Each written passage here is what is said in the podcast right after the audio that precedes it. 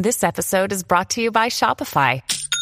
Forget the frustration of picking commerce platforms when you switch your business to Shopify, the global commerce platform that supercharges your selling wherever you sell. With Shopify, you'll harness the same intuitive features, trusted apps, and powerful analytics used by the world's leading brands. Sign up today for your $1 per month trial period at shopify.com slash tech, all lowercase. That's shopify.com slash tech.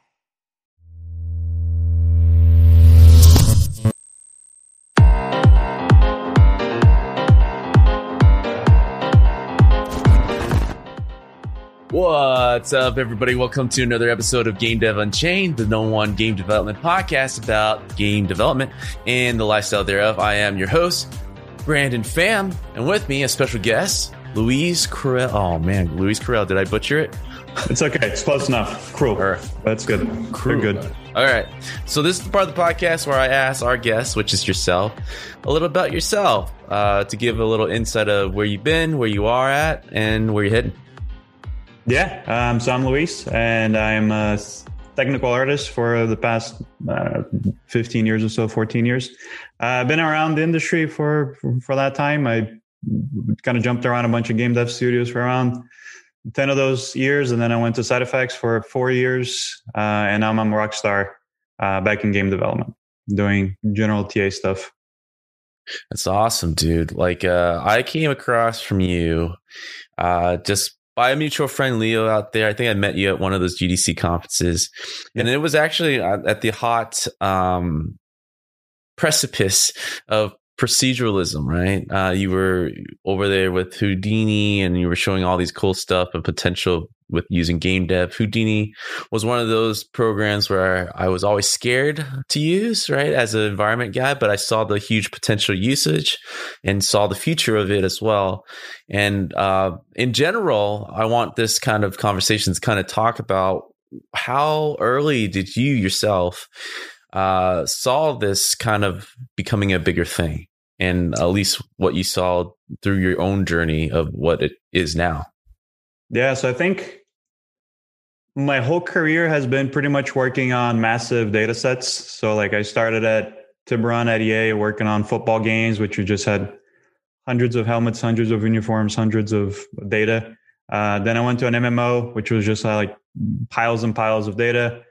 Um, and then I did some other stuff, but where I kind of found Houdini was um, in Just Cause 3 we were trying to build a giant open world game and i was like there's no way in hell we're going to do this with four environment artists so i started kind of just seeing what's out there and then houdini at that point was kind of becoming a little more friendly it was a thing houdini 12 um, and i was like this is it because it's basically scripting but scripting that kind of outputs heart so since then i kind of used it on a couple of projects and then i was like I think SideFX needs a little help on the game side. Um, seems like they're trying to break into it, and they have some really good potential there. So I, I decided to join them and, and try to kind of help um, make Houdini more friendly for game dev because it it does have 20 years of reputation of being hard to use and trying to crack that and try to make it and it has that reputation for a reason right? It's not because it's it's super friendly and just people don't like it. It it is hard to use and it was harder and especially for game dev, there's just some stuff that was like, if you want to export something out, good luck, because uh, FBX was kind of okay, and you like OBJs, you could do maybe a little bit, and engine was just getting started. So yeah, there's there's a lot of potential to to be used, but it was still kind of early days. But I'd say 2012 was when I kind of went all in, and I was like, all right, this is automation is the the way forward. And I think as things got harder and harder and at that point, that was the transition from like PS3 to PS4. Um, and that was already we were feeling the kind of the the squeeze of of needing to pump out more content. So with this generation jump, we're seeing that even more. So I think the last one probably got people interested in proceduralism, and they're like, yeah, okay, maybe it's not there yet. It's a little hard. And now people are like, still not there yet. Still a lot hard, but I don't have another option, and I can't keep killing myself. So mm-hmm. let's let's do this and let's see if we can make it work. Yeah, I, I'm finding a lot of people jumping on board where it's not a click of a button just yet for artists to kind of figure out, but almost there. Uh, I, I kind of am in the similar boat where through the years we saw this uh, era of ZBrushing where everything was high poly, super detailed, greatest fidelity ever. Uh, and people noodling around, and that was short lived. Whereas, like, we can't spend forever on something, but we still want that right. quality that we get, and that's where procedural, like, how TAs especially coming in, were like, on your high horse saying like i can do this better and faster and we embraced that because uh you know the budgets were uh blowing up but uh and, and the people were about the same so obviously exactly. we we turned to tools uh, uh, like uh what you guys were doing at SideFX um what we see a lot of the push of the uh big open world games you know utilizing it because those those teams couldn't be blown up uh, insanely enough to to accommodate the quality that he needs to to seek. So I, I think, like you kind of said, 2015, post 2015 was I, I, was starting to see this huge shift into figuring this part out, and you you had a great hand at at, at pushing that to to to have artists kind of think more technical uh, and less about the artistic output. How much resistance do you see then versus now? You kind of spoke about it um, is it because of the learning curve, or are we just dealing with just a very lot of senior guys who are just rusty and don't want to learn anything new and just want to keep at it? I mean, how much of yeah. that push and pull uh, for you to get the message across? I think it's it's it's that's an interesting question because it's the the crusty old people tend to also embrace it at some point because they're like i'm not a young chick anymore i can't be doing this and and killing myself i have a family and kids I don't want to be working weekends anymore. So I need make me some tools. And I think the the shift has happened when the artists are starting to realize that what we're automating is the stuff they don't want to do.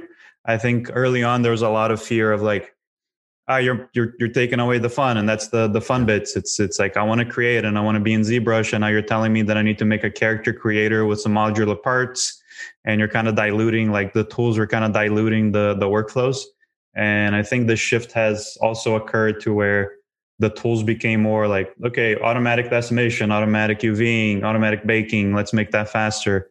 Yeah. Um, exporting stuff into game, data management, um, all of that kind of sausage making that is not really making art is the bit that is kind of latching on a little bit more. Um, and then on the world building, it's it's the I think Substance did a, a, giant service to everybody on proceduralism on kind of planting the seed with images and kind of showing like, oh, okay, yeah, that's what scatter looks like. Yeah. And that's what maybe masking stuff around. And I think there's a natural progression between that and terrain to where it's already kind of image based, kind of height field, and you can kind of use masks and different trickeries to kind of generate things. And I think that's where the environment progression um, kind of kept going. And then people just didn't want to place rocks by hand. So tools became more available of like the stuff in Unreal where you can just kind of paintbrush rocks around with foliage brushes and then kind of go deeper and deeper and make those a little bit smarter and have those little biome recipes as part of those. And you kind of start kind of growing and growing and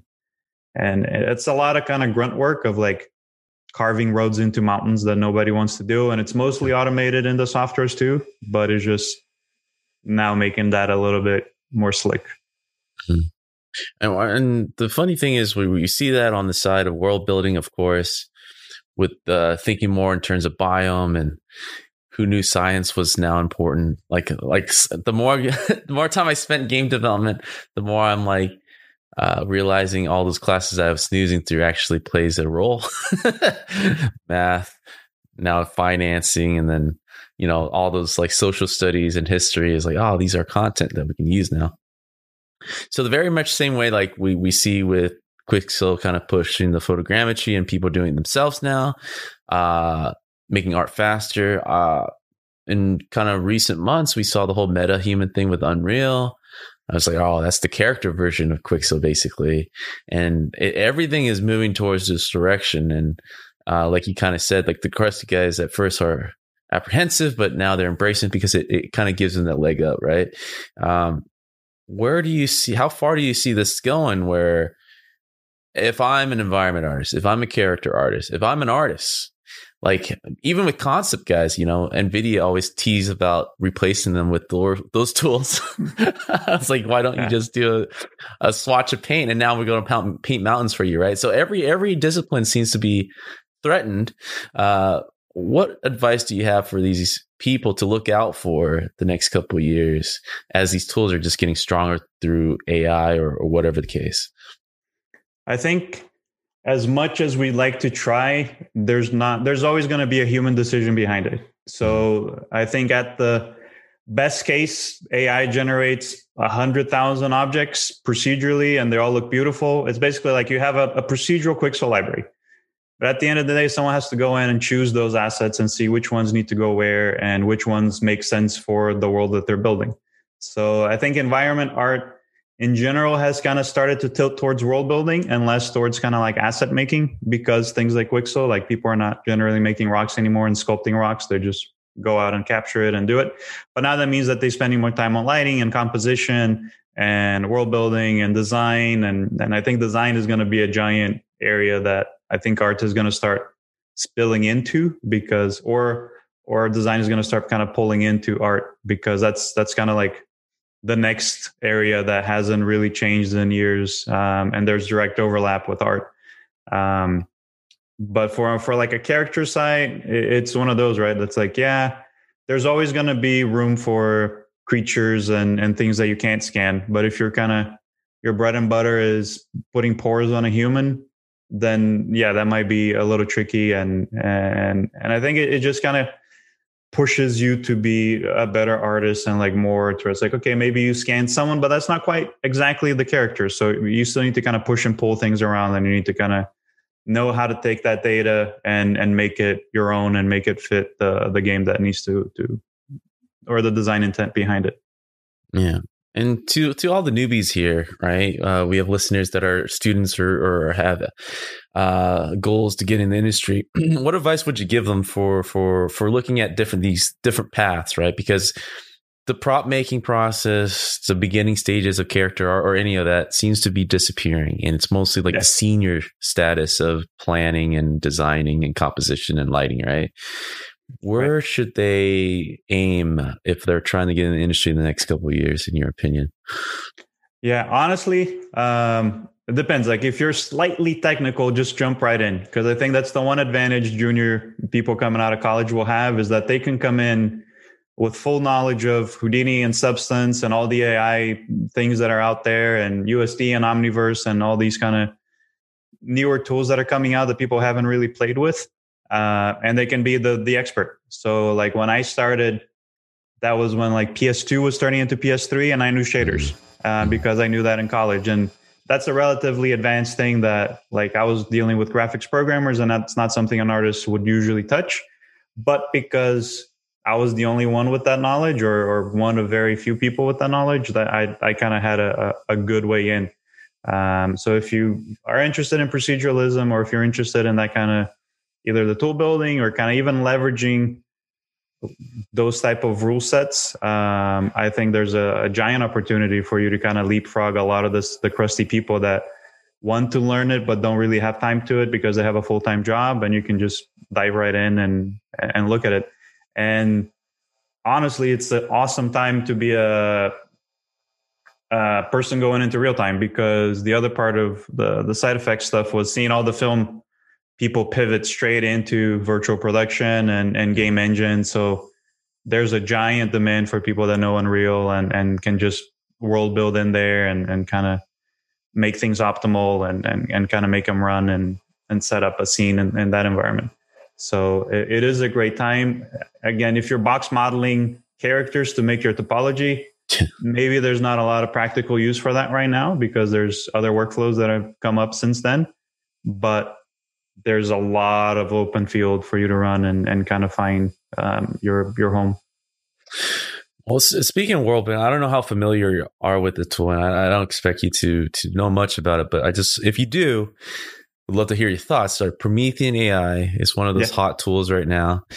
And it's basically world building, which is the part that seniors are holding on to. But it seems like it's doing that part too now. Uh, I would love to kind of hear your take on it because as a TA, I, you know, I fully expect you to like always be on the pulse of what's happening, what's hot, and yeah. what potentially can be used. So, would love to kind of hear your thoughts, and and if you don't mind, kind of give your overview of what Promethean AI is for those who don't know that are listening. Yeah.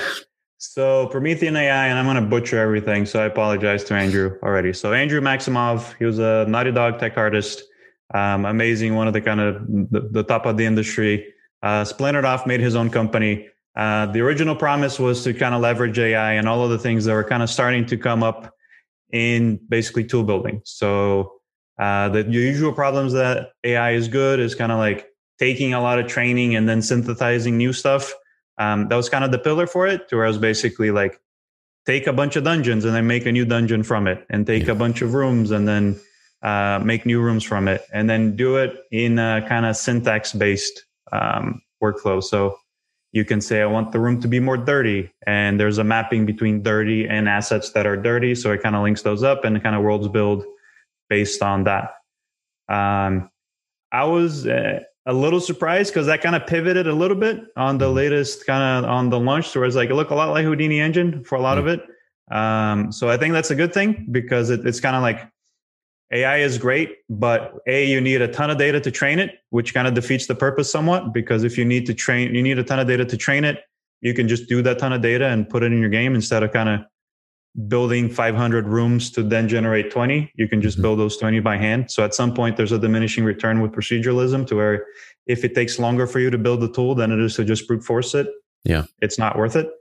Um, but there's a lot of cool stuff in there with the kind of semantic tagging and, and almost a kind of shotgun space that's kind of also emerging, which is just content management and seeing things that are related to each other and being able to kind of have a palette and be able to kind of name, hey, I need a tree and I need the trees that go next to this tree. And you kind of just know from clustering that's like, okay, usually these rocks go under this tree. So if you place this tree, these are the rocks that need to go under it. So I think the kind of the thing that's usually more on the design side, which is like, I don't know anything about drawing. I don't know anything about world building, but make me a room, teenager, dirty on the 80s um, or from the 80s. I think that type of workflow has its place, but I don't know if it's there quite yet. Um, and I don't know if there's a desire for people to world build that way right now. Um, so I think that that part is still a little bit safe unless you're more like on the indie side. I can see people needing that type of workflow because they just don't have a world builder. Um, so they they rely on a tool. Uh, but for the other bits, which is like dropping simulation of rocks on the thing and, and kind of having those settle, I think that's kind of bread and butter procedural workflows and the kind of the rule base, which is like select an area, build me a forest. Like mm-hmm. that's that's proceduralism 101. And if there's a little bit better logic on how that's being generated because it got trained on AI on on different forests, so the the model is a little bit smarter, but I think at the core of it, it's still very much a it's a tool to make things easier to use, and it's I think I, will venture to say that it's heavily inspired on some of the procedural workflows that kind of have come out in the last years, and then they kind of one up it with some of the kind of context based and some of the kind of asset browsing and, and mm-hmm. context sensitive stuff. Yeah, a lot of what you're saying too is, um, you know, a designer and a world builder is always like this two man team and of course support, right? And that's kind of like the workflow for most levels that are built. Um, with toolset getting stronger, uh, I, I, do see a merge eventually happening where a designer can just go through the selected library asset and and be able to drag and drop themselves and have the rules already set where it is correct where certain rocks belong to a certain tree or whatever. Where the artist doesn't really need to be there, but maybe maintain that content library, right? and that may kind of speed up the workflow but also this kind of lends to towards back to kind of the indie development right if if the, these these disciplines are merging into one uh, it makes it easier for for developers that have ideas to kind of go ahead and do it within within a capacity right if they want to make like huge games of course they need a bigger team yeah but uh, that is what I've been seeing the last five years. Is like we're starting to see, especially teams in China that have smaller teams. They work 24 hours a day, insane amount of uh, content like uh, the Wukong or Bright Memory, all these like very high fidelity looking games that were made by a fraction of the God of War team, right? Mm-hmm. And that has been, I think, a direct result for what you guys were doing, the SideFX, the direct result of what Promethean AI is promoting, Substance. All these tools are just enabling the quality bar to be met as long as the scope is within reason, right? Um, did you anticipate that type of thing so fast? With like that's a five year span of like incredibleness. Yeah, I don't no, think I, everybody I, saw that. No, I honestly like that's the intent behind it, right? It was to, to kind of democratize art, but but not really, but just kind of like take all of the the crap out of it mm-hmm. and, and, let people do their work and and kind of make them fast. And when you see the bloat of like a, a massive team, a lot of it is not pure artistry, and they're just yeah. kind of sitting there sculpting rocks. In some cases, it is, and that's another problem. Um, mm-hmm but for the most part it's a lot of kind of file management and iteration and kind of there's just waste um, on, on, kind of larger companies and having more tools i think that's the thing that kind of balances that out a little bit and you can kind of slim it down and then um, I, it's awesome to see that happening to be honest and and i think it is kind of just embracing new workflows and then seeing what you can get done with a smaller team yeah, I, I think the key word that you just talked about, iteration, is yeah. kind of symbiotic right. to game development. And it's the number one reason why uh, game development sometimes takes longer than planned, right? Uh, yeah. Because the iteration process either is too slow and it goes through this A through Z process before being spit out again and then critiqued and then it goes back into a weird circle. My my my thing with game development is like it's never it's never the tools. It's always the ideas right? But hopefully this minimizes the feedback necessary to kind of get a stamp of approval because it's so fast. It's like you're in real time now and you can change things on the fly where an art director uh, can can can be there with you and hover basically it's a exactly. dream come true uh, so i think yeah yeah just to jump on that one real quick. The that's what I was going to comment on the the Promethean stuff too, and that's honestly the biggest challenge we've had uh, with procedural stuff is how do you art direct it? How do you get someone to sit behind that and be like, I yeah. want like 20% over here. Like that, that yeah. tree, like that tree over there, like pluck it out and move it over here. Yeah. Or I want to swap that one. And it's like, well, it's kind of like this giant system and we just built everything. And if you change that one, if you regenerate it, you lose that. Like that's the whole point of it. Um, so kind of how to art direct proceduralism is a, a kind of open problem and there's different solutions on how to do it, but it is an interesting one. And, and to your point, the goal definitely is, and I think like when people ask to define a pipeline, is basically like what is your tolerance to change? And how fast can you iterate on something? So if i say if i look at a game and i'll be like there's a seam on that rock. Mm. how long does it take for you to give me that fixed? Mm. if it is something that you can be like oh i can just click on that rock i can content browser export it send it to something export it back and bake the textures and you're done. And that that's even more complicated than it probably needs to be. Uh, but that's a pipeline. It's basically like if I don't like that coffee cup or coffee cup, how fast can you make something about it? And I think the ideal, which is where people are starting to lean in the virtual production side, is you have your art director, you have your design director, you have everybody in the the kind of stage making all of those calls live and as fast as they can. And then that can even be in a rough form and a gray out form, but then you kind of have some processes that come behind it and make it look pretty. Uh, but at the, at the end of the day, it it is that is like though the the directors making the decisions what game they want to make. If that's an indie and that's you the, the sole developer is the director or if it's in a big company and you have multiple art directors right? But at the end of the day it's how do you get those visions accomplished? Mm-hmm. well virtual production is definitely as a environment guy has been a very exciting alluring space you know just like just give anyone a chance to work on those Marvel films. And I was like, yeah, I'll be on set moving rocks around.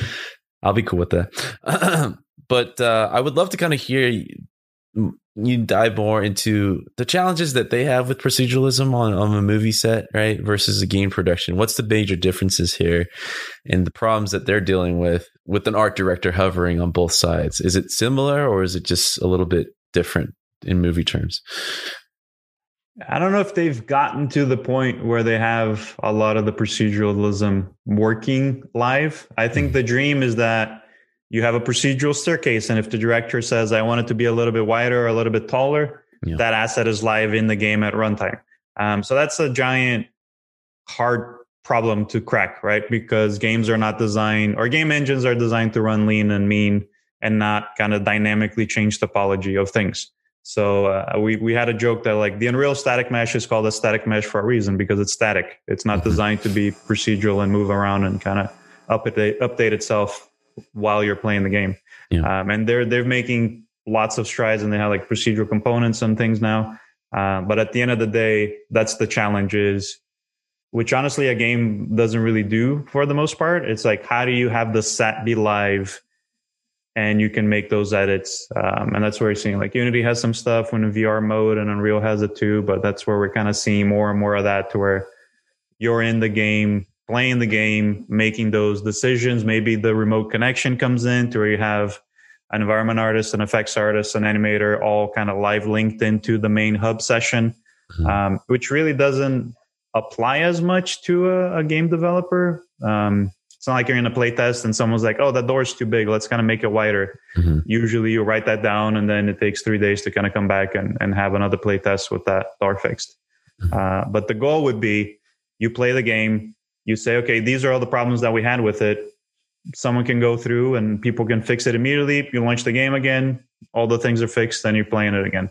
Mm-hmm. Um, so I think that's we're still pretty far from it, but that's that's what the film people are trying to solve towards like how fast can we get those changes uh, updated and eventually i think the game uh, industry will have to kind of be on will the benefit. same spot yeah will benefit from that yeah, it is a tricky thing.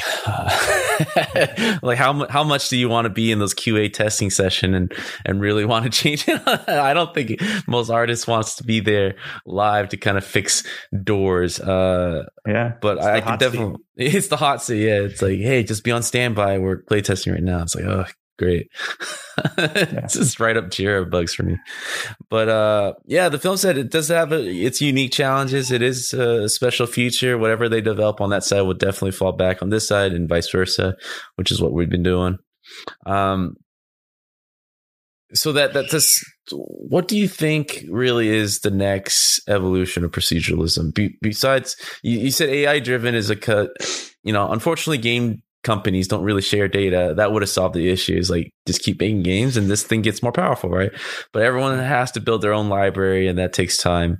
Um, other than that, uh, you were talking about like being able to proceduralize something and then have manual control within that system and then step back again.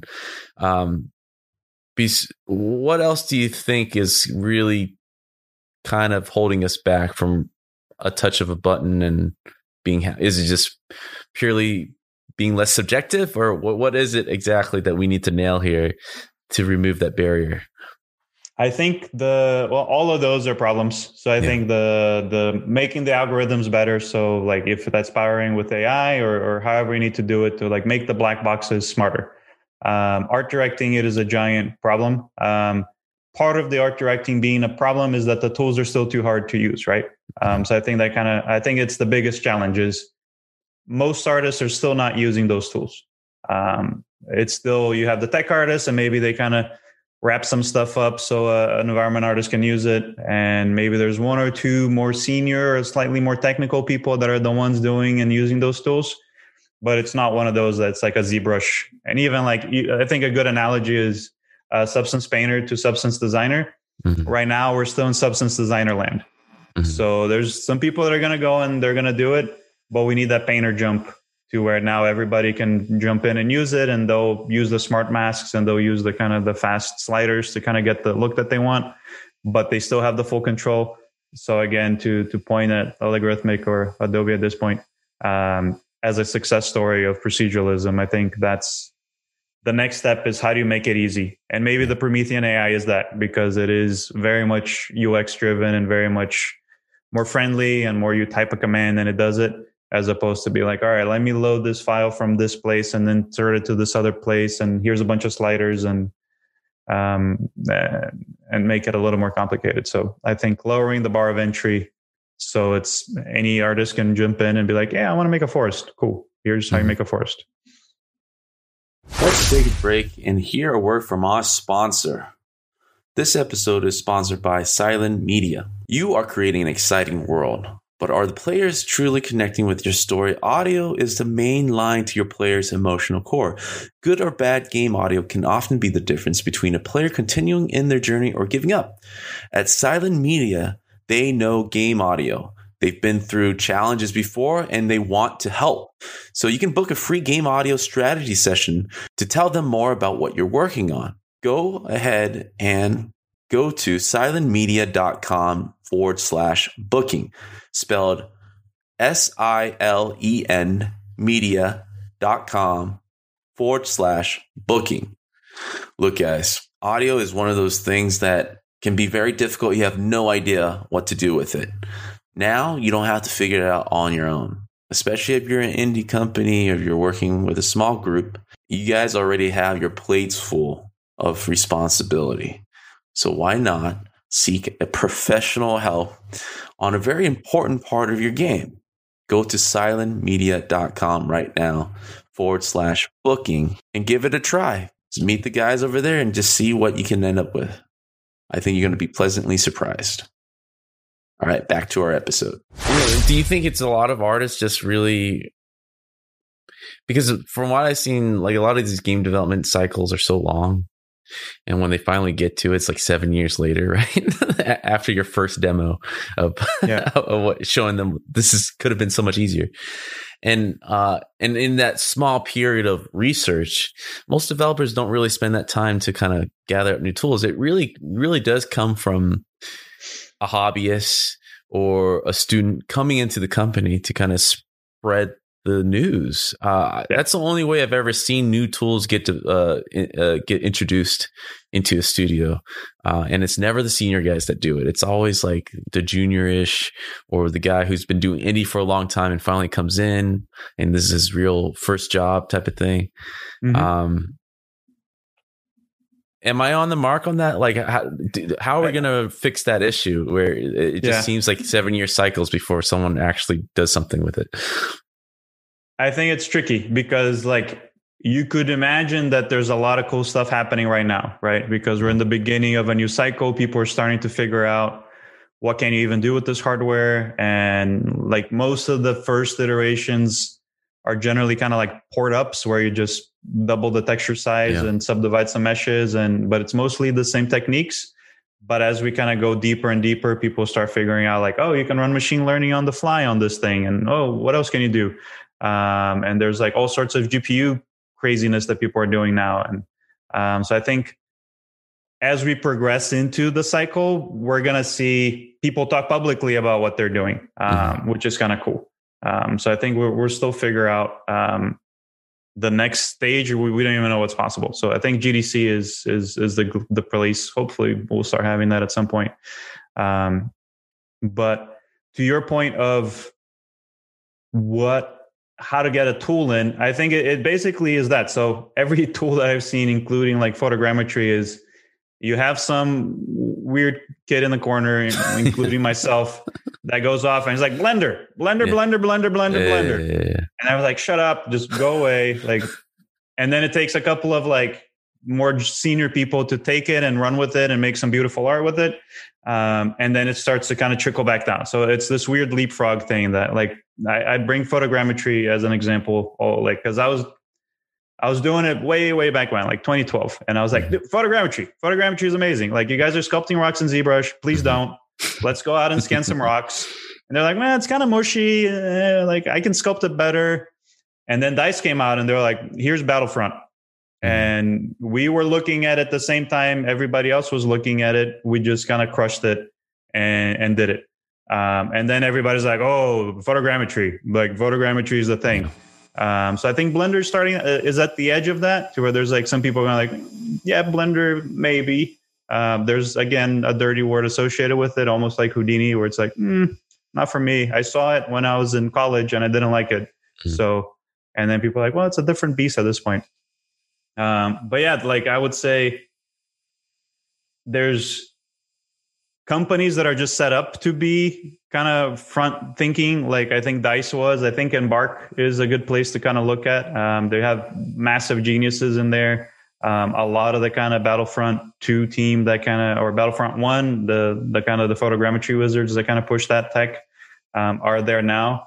So i think there's kind of pockets of genius in the industry that will kind of share whenever they're ready. And actually embark is sharing um, quite often. Um, that is going to have like a trickle down effect almost of the kind of there's people on the bleeding edge and it'll kind of make its way through the the system. And then there's the kind of there's the indie and the leapfroggy bits where it's like some kid wrote some paper somewhere and and managed to pull this off and now it's a thing and everybody loves it. Yeah bark is something I, I keep hearing and i'm trying to get someone from that team to kind of come on the show and so they're they're they're more than just a game studio right? They're they're a tech house too? Do they develop tools? Like I'm always so mushy about it because everyone talks about the technology they use, but it's like they're a game studio first and foremost, right? Yeah. yeah. I think they're they are a game studio first and foremost, but I think their focus right now has been kind of because they're a new studio. Yeah. They don't have a lot of the technical that that most other studios have. So they're kind of coming in clean and just being like, okay, what's latest? What's latest and greatest? Okay, Blender, cool. How do we make this work? Okay, mm-hmm. Substance, machine learning AI, Rust, what, what's the cool thing? And let's try it. Um, so they've been kind of posting some really awesome stuff on on their Medium page. Um, and then there's people like Anastasia Opara, she's like a big Houdini user, posts, she's doing crazy machine learning type stuff, um, posts those, uh, kind of openly talks about it. Um, and I think that would just kind of make its way through the system um, as people look at it, see their use for their problem, and, and kind of make it work. Yeah. Um, there's one talk, I think it's GDC or something that I saw um, that I'm, i want to say it was David Lightbown from Ubisoft. So I want to try to plug it mm-hmm. if it's true. Uh, but basically, the the thought is the tools outlive the games, hands down, in every any company. Yeah. You write a tool and you have that tool for multiple iterations of the game. Um, but there, you're right. There's not a focus on it, right? So I think that's the the the shift in the industry that's starting to see. It's either people are just being like, okay, we don't develop tools anymore. We just buy them, and we're going to use Unreal and MetaHumans, and we're just gonna we we can't compete at that point. And I think that's where the game engines are getting close to that stage to where there's a lot of people use off the shelf ones. And then if you have a specific need for a type of game that you make you have your custom one. Or if your custom one is better than what the off the shelf one is you keep your your custom one. Um, but i think for a lot of kind of younger places or smaller places they're just saying like we can't like we just buy off the shelf tools and and kind of use this um, and the other people are just focusing on their internal tools and just building building and, and focusing on the tools and seeing the value in tools. Before scripts were kind of like yeah just yeah there's some Maya scripts and it's it's some stuff that TAs keep in a corner and we don't really pay attention to it. And now those are the kind of business differentiators for a lot of companies. It's like oh they can build a world faster than anybody else or they can make a character better than anybody else. And those are all their kind of secret sauce internal tools. Mm-hmm. I would love to kind of run an exercise uh, by you and kind of hear your thoughts about this. You know, we we have like uh, people that are constantly um, you know, have aspirations to their own indie studio, or they're bringing it into their current studio, try to fasten the workflow. But you know, you kind of got in industry in the PS2, PS3 era. So let's pick a game from that era. I don't know, Dead Space, Resident Evil, whatever the case, right? If you were to kind of have to gather a team and do a remaster with a you know a very efficient team and i know you kind of did this exercise at, at at, SideFX but like what tools should i be looking out for? Kind of like what embark doing. What's hot? What's going to be hot to make the most efficient good looking game for the next two three years uh, in a reasonable manner? Yeah i'd say if you're a tiny team pick one of the three major game engines at this point, um, and don't even bother trying to to write a renderer at this point. Um, so start off there, and then on the tool side, it's it's basically people laughed at the asset stores back back in the day, and they're like everybody's going to have the same hat. But now you're looking at Quixel, so I think yeah, like Megascans is is a mandate at this point that everybody has a subscription to it. Um, I do think Houdini, I'm biased, but I, I, do think that if you just need to, especially like if you're upresing and remastering, that's kind of bread and butter. Just like take an asset, subdivide it, mm-hmm. apply a bump map on it, and now you kind of have a less crappier version of it. Mm-hmm. Still not as good as if someone hand sculpts it, but for the 95% of assets that you don't want to retouch, um, Artomatix was a good one um, before they got bought by Unity. It's still a good one, but it's I think it's more walled garden now. Um, but that's basically AI kind of texture synthesis and texture upresing. Um, I think there's a lot of potential in that area, especially if you're working on remasters. Uh, so basically, you can take a 256 texture of a brick, run it through this, and then it gives you kind of photorealistic brick texture. Um, I think from like the the bleeding border edge stuff, is AI type scenarios, which is like the most around texturing. I think there's going to be some cool stuff in that space. Uh, I, I, do. I'm a Blender fan. Um, even before I started at SideFX, I think that was I was I was going to write a Blender fork at some point mm-hmm. to try to get it the UX to not suck. Um, I think that still has a place, and I think that's still if you have internal development resources and if you can put it towards an open source project whatever it is and you can share that out everybody is better off for it. So i think instead of trying to one off something from scratch because you think you can do it um, just take something off the shelf. It can be open source make that a little bit better and now everybody gets it. And everybody kind of does the same thing and now the industry is better off for it. I think that's one thing that i really liked about SideFX is and my role was let's just talk to everybody see what everybody's doing everybody was very willing to share and very open and we kind of put them all into the the tools and then everybody benefited from it and then some people that contributed one thing got another thing out of it and and i think that model is good um see what else yeah, and take a look at like photogrammetry. You you kind of have to uh, if you want to survive at this point, or if you're making a realistic game. Um, what else? Yeah, it depends on what your focus is. So if your focus is I don't care what it costs and I need to get it done. There's options. If your cost is I want to be more open source and more indie and kind of run bare bones, there's other options. Um, if you have a lot of artists, you can do one thing. If you have a lot of engineers, you can do another thing. Um, it's tricky. Um, if I were to assemble it, I would get probably like three or four artists, like six TAs, three to six engineers, and I think, and then probably like a few designers to kind of just make sure everything's still good. Four artists, six TAs, so TAs yeah. outnumbering. Is Dude, that is that the norm happening now? Because TAs have always been the smaller department. You see the TA starting to grow now as kind of like the, the trend. I do, and I think some artists are kind of falling into the TA slot. Um, and the reason for that is that one TA can take an artist, and if we pair them up, that can be like ten people, mm-hmm. right?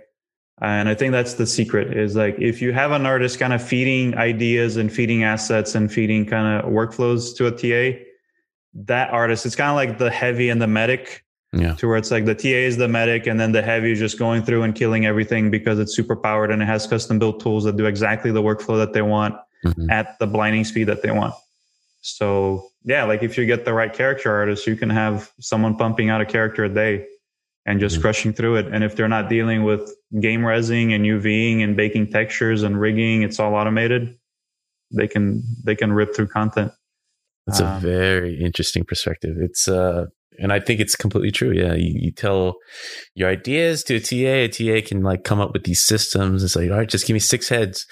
it's like, all right, um, yeah. and it seems to be moving in that direction. Uh, and well, that's very interesting to kind of hear that uh, that shift.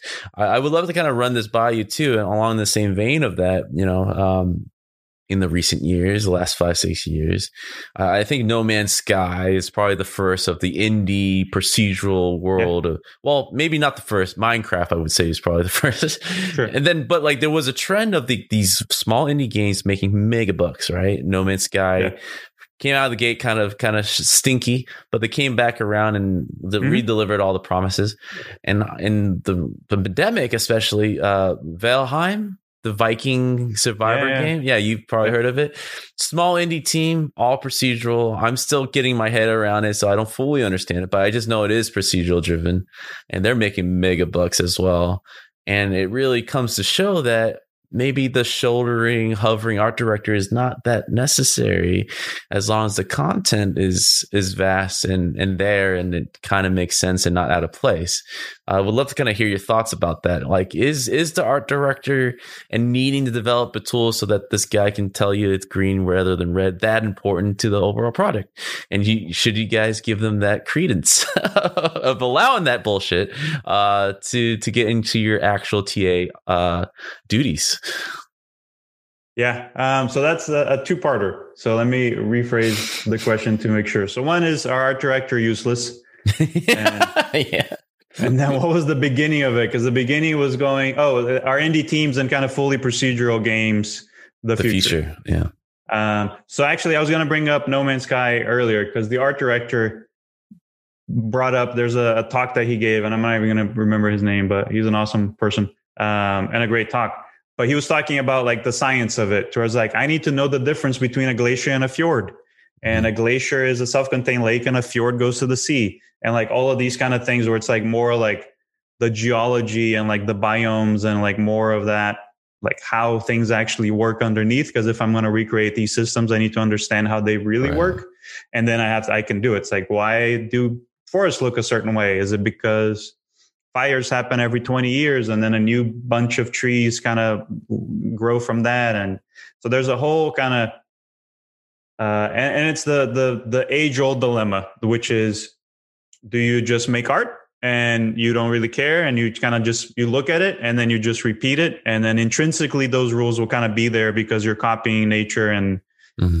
you will just put things in the right place because you think they look good but it's also because scientifically that's where they do grow it's like you're not going to put a mushroom on top of a branch you're going to put a mushroom on the bottom mm-hmm. but if you're teaching a system how to do it it's just going to scatter mushrooms everywhere so you kind of have to kind of digest those down and really mm-hmm. understand um, why they're they're a certain way. Um, but at the end of the day, it's all going the same place, which is like you're you're making art. Um, so I think yes, procedural games is the future. Um, I gave a talk GDC uh, three four years ago, uh, which was like on the AI summit, like one of the micro talks, which was like crazy ideas, and I was trying to do basically a, a game where every time you played was a different game, and it was a FPS. Uh, game that every time you play it was a different level. Um, I think that's still possible, and I think it will happen. And the question is, will it be as good as a hand drawn or hand designed one? And that's where the line becomes like, well, it depends. What's the gameplay? If it doesn't really matter, like Minecraft, then you can kind of just muscle your way through anything. So if you get a weird cave, it just doesn't matter. Um, or if it's a very designy platformer, if you can't make a jump, you're screwed. Um, so that's there's there's a sliding scale on the genre, but yeah, like a racing game, yeah, you can make a racing game that's procedural and just mm-hmm. even if you have a thousand input curves that make a thousand tracks, and then you kind of just spin them around a little bit and and do some Lego combinations. I think that's where probably indies are going to go um, soon. There's already a ton of procedural, like right there's ProcGen and roguelikes, and there's mm-hmm. there's hundreds of those. It's just breaking that mold and kind of making a roguelike in a racing game is is the kind of the next part of it.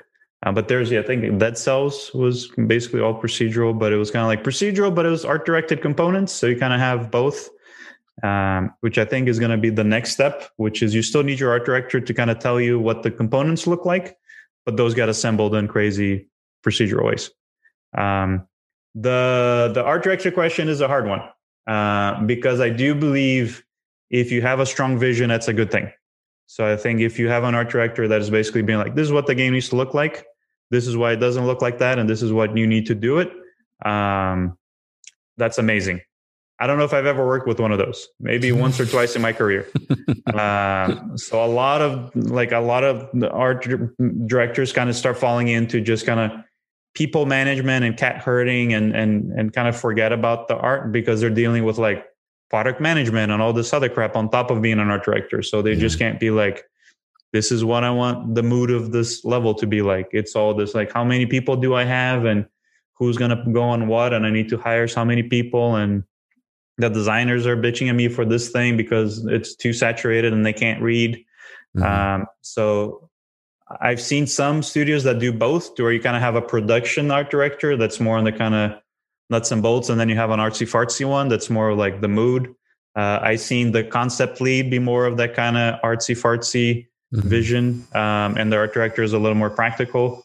Um, I do think there's, depending on the game, but the kind of truly beautiful games, um, you do need that kind of vision and cohesion because otherwise it just looks like every artist did whatever they wanted to and it doesn't add up to anything and it's just brown soup. Yeah a, a singular voice is always helpful, and eh, I, I think uh, judging by the ratio, there's just too many art directors that is on the other side of the fence yeah. that are not very helpful. Um, yeah. And uh, w- one of the roles that's been popping up in recent years, talking about everyone moving to technical, is the technical art director, kind of like what you're saying, more practical um, kind of even what you were mentioning about the No Man's Sky, like thinking in terms of biomes, like the overall picture. Like to me, that's the evolution of what an art director should be now in game studios. It's like more of being inspiring, of course, but mm-hmm. like uh, more thinking of the bigger picture of set pieces uh, instead of like being in there noodling uh, assets around, right? Because um, yeah.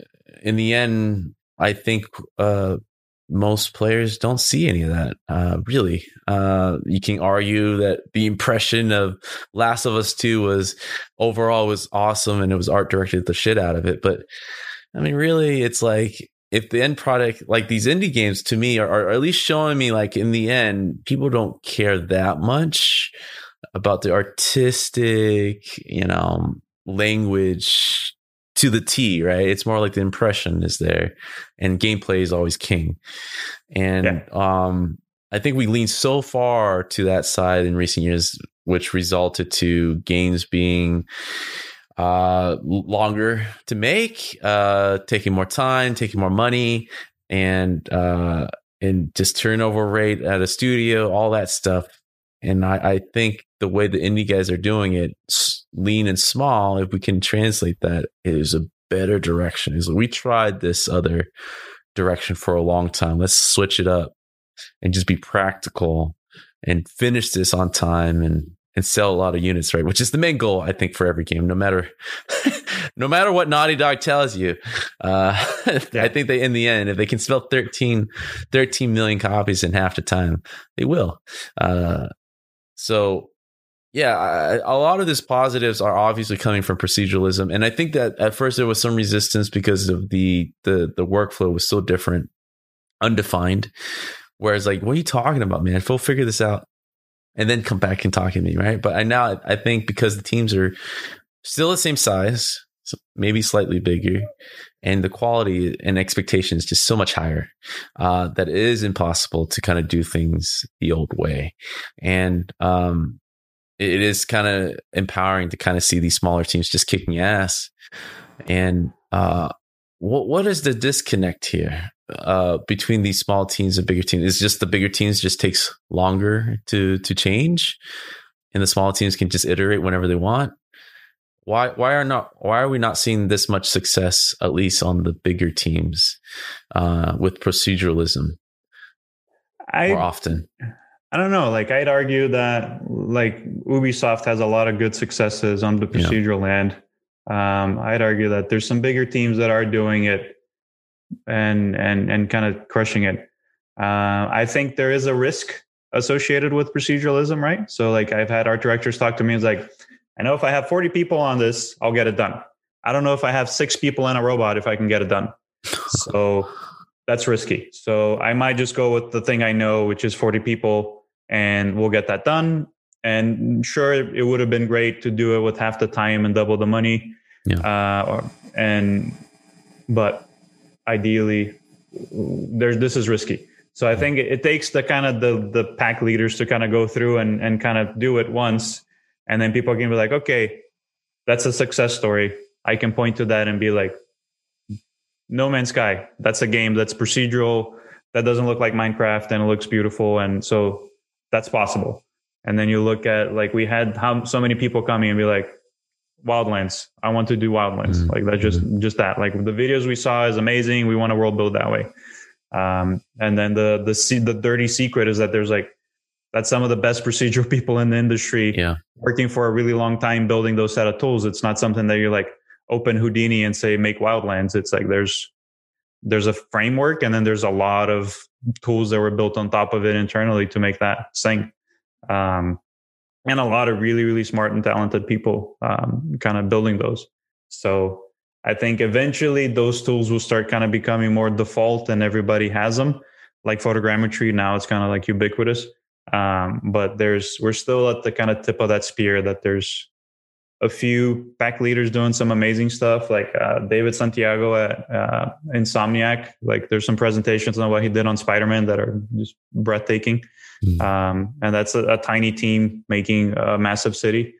Um, so there's there's the success stories there. I think the disconnect is the risk taking from just inherent from a, a large company. Um, of, there's plenty of examples of big companies taking those risks, but there's plenty of examples of people not wanting to kind of rock the boat and having safe safe pathways forward and, and wanting to stick with those. Mm-hmm. Yeah, man, I, I completely agree. Uh, it, it, takes years to become a senior. It takes years to become an art director, and and those are the usually the slower ones to innovate. it's just the way the structures are kind of built. And I do agree yeah. with you. There are like a lot of AAA companies that are, are doing it right. Uh, Ubisoft is uh, synonymous with uh, with uh, with big open worlds on a yearly basis, right? And they have so many. All their franchises are open world, and that was a bold move at the as a pack leader that they made years ago after Assassin's Creed. Right? It's like open world is our thing. We're going to keep doing open world. That's the way to do it. And they are benefiting uh, from what you kind of started with uh, before. They have this huge content library of knowledge of people that they just kept and they're just recycling that and are building bigger and bigger franchises. And it is uh it is the best example of what these indie companies are doing at a at a bigger scale. And um I, I hope uh I hope as we go into this new era that everyone's kind of learning from that and, and doing the same thing. I will ask you this though. Um, your little idea with the FPS and every time you play it, right? It's kind of like a, a, little twist on the sing, singular linear experience, right? And it's the one reason why uh, the linear experience have been just dying. Uh, aside from from streaming, kind of ruining the story, or or just lower hours of uh, of gameplay where people just don't buy into, and and maybe just investment not buying into single player games as much. Uh, I think we both kind of grew up in that Kojima era where we love single player games. I still love mm-hmm. it. I, you know, if there's a good one, I, I would love. I just not a lot. How do you feel about proceduralism fixing that? Is there a solution that is just making them faster? What do you think is yeah, the problem it, there? Yeah. I think it's making it faster. So the usual argument is like, do I spend hundreds of man hours making a dinosaur graveyard that I'm just going to pass it by once? Yeah. And never use it, never see it again. And then the obvious question is like, no, I'm going to make some modular pieces and use those and, and repeat them. And maybe if it's important to the story, I'll do a little bit.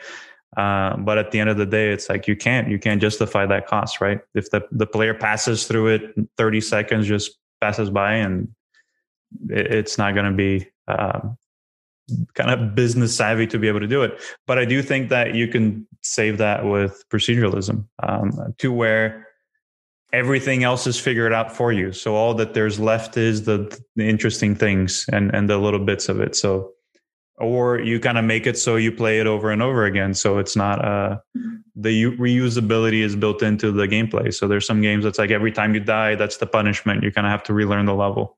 Mm-hmm. And that's way back to like Spelunky days um, and probably before. Um, so I think there's there's a, a business model there, and there's a there's a validity to it. Like I, uh, my dream has always been like a Castlevania or a, a Mega Man that you just play. That's that's to date me. Like Metal Gear was already past my childhood. Uh, but like those kind of uh, Super Nintendo games, that's like you could totally make those procedurally now. Now the question is, is there a market for it? And then Shovel Knight will tell you, yeah, there's a market for it. Um, and it's just a matter can you make it cheap and fast enough to to kind of make it work.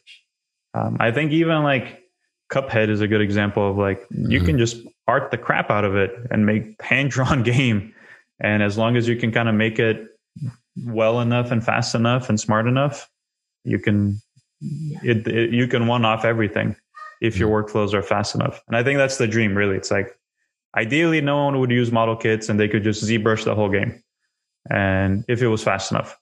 And I think that's the the missing piece. It's like how how can we make that fast enough that you can just intent and and and kind of put what you want. And I think that's at the core of it. That's what people want to do. It's like I want to make a dinosaur cemetery, and then it's like okay, what do I have? Well, I have some dinosaur skeletons on Quixel. So I want to pick those up, and then I have to scan some things. Then I'm going to go out and scan it. So I think that we're trying to get to that, um, and it's going to be a combination of everything. It's going to be a combination of pre-existing parts, combination of better tools, combination about fa- faster workflows for making custom stuff, um, and, and and a little bit mix of everything. And then there's going to be so lower hanging fruits. That's like if you lop off 3D, then there's a whole other things that you can do, right? So I think that's where you you kind of pick your battles a little bit. It's like if you don't need it to be God of War Vista level of beauty, and you're okay just being like a little isometric game, then there's plenty of stuff you can do there, right? And they can be equally beautiful and equally fun. Like Monument Valley is a good example of like a, a beautiful game that it's it's a different type of artwork, but it's still pretty. Yeah. All I'm hearing is that if you're gonna pitch a game, you should have a TA in the room uh, because building cheap and fast is like the key words to get things financed and and and profitability. And uh, I think, yeah, if anything, the pandemic have shown us like there's a lot of interest uh, for people to finance ideas, and um, I think you guys, what you guys are doing as TAs, are are, are kind of enabling just removing a lot of the tools that that just takes longer than usual and just making it faster. Um, is helping the industry as a whole, right? Uh, games just, yeah, there was. I still we're we're still kind of lingering a bit because a lot of these game cycles are still five to eight years, right? And maybe it's not the tools' fault; it's the people's fault. But uh, what I hope to see is that this this new era is more about games faster, um, because I think as a developer. falsely, you know, it looks like job security, but nobody likes being on these game cycles for five, eight years. We like showing people what we've been doing. So with that, yeah, I, I think uh, I think we're in we're, we're heading in that direction, and hopefully this era shows that we're doing it right by correcting a lot of the wrongs in the last couple two generations. But uh, we are at the top of the hour. Uh, I want to thank you, uh, Luiz, for coming on. Uh, this is the part of the podcast where I kind of shut up, hand the mic over to you. Uh, to give attention uh, or any, of anything that you want to give attention to for the good people out there yeah like I, i don't really like just everybody stay safe and kind of do the best you can be nice to each other. And yeah it's let's make some cool games and let's share what we've built and and kind of get everybody um, helping each other out. I think that's the the one thing i really liked about and you kind of touched right at the the very end which is like how do you push the industry forward? So i think there's a lot of key people across the world doing insane work uh, insane, inspiring work. So I think it's just sharing that work as much as we can. And it's tricky to do now because we lost a, few of our kind of venues to do that in, but kind of figuring out there's communities online. So I think I'll plug techartist.org. Um, there's a couple of discords for the Houdini stuff. Um, so yeah, just I think join online communities and try to share as much as you can. And even if it's just abstract, how do I move a rock in Houdini? I think that helps people and here's a cool rock generator that I did on my spare time. And there's a lot of cool stuff that we can do to kind of just push each other forward. And, and it is honest, honestly like an insane, that's why I went back into the industry, right? I kind of came out of retirement. I kind of said, I'm burnt out. I, am done. I've done this enough. I, I, know what it looks like. I don't want to do it anymore. Um, set out for about four and a half years and just got too inspired, to be honest, to to see all the crazy stuff people are doing with next gen and um, all the capabilities people have now. And there's just so much cool stuff that that is possible and it's coming out. So I kind of want to back in and it is a it is a bright time, even though we might think that it's like ah crap, like now we're just gonna kill ourselves harder. But no, there's a lot of there's a lot of cool stuff that you can learn, and I think that's the key of it. You just keep learning. There's not enough tech artists to go around. Um, everybody's hiring them like crazy, especially now with the pandemic, which is like with distributor work and everything. There's a lot of just how do you make people faster and and, and build better tools for for their workflows um, and yeah, I think that's that's that's my rent. Um, let's be nice to each other. Let's keep sharing what we got, and let's make some cool games. Cool, man. Amen to that. A lot of tech artists. Uh, thank you uh, for coming on the show, man, and uh, sharing your thoughts and uh, insight about what the future looks like. I do have high hopes um, with this new gen of people and it's not just games anymore. I think a lot of game developers forget that there's a huge industry that are using yeah. our tools now, and uh, it, it's it is a great time to be a game developer for sure, man. Uh, definitely super jelly for for a lot of people who are sitting on the outside just seeing this happen. So much like yeah. yourself. So cool, man. Nice to have you back. yeah, doing cool shit back. for us. Uh, but thank you, uh, and have a good night. You too.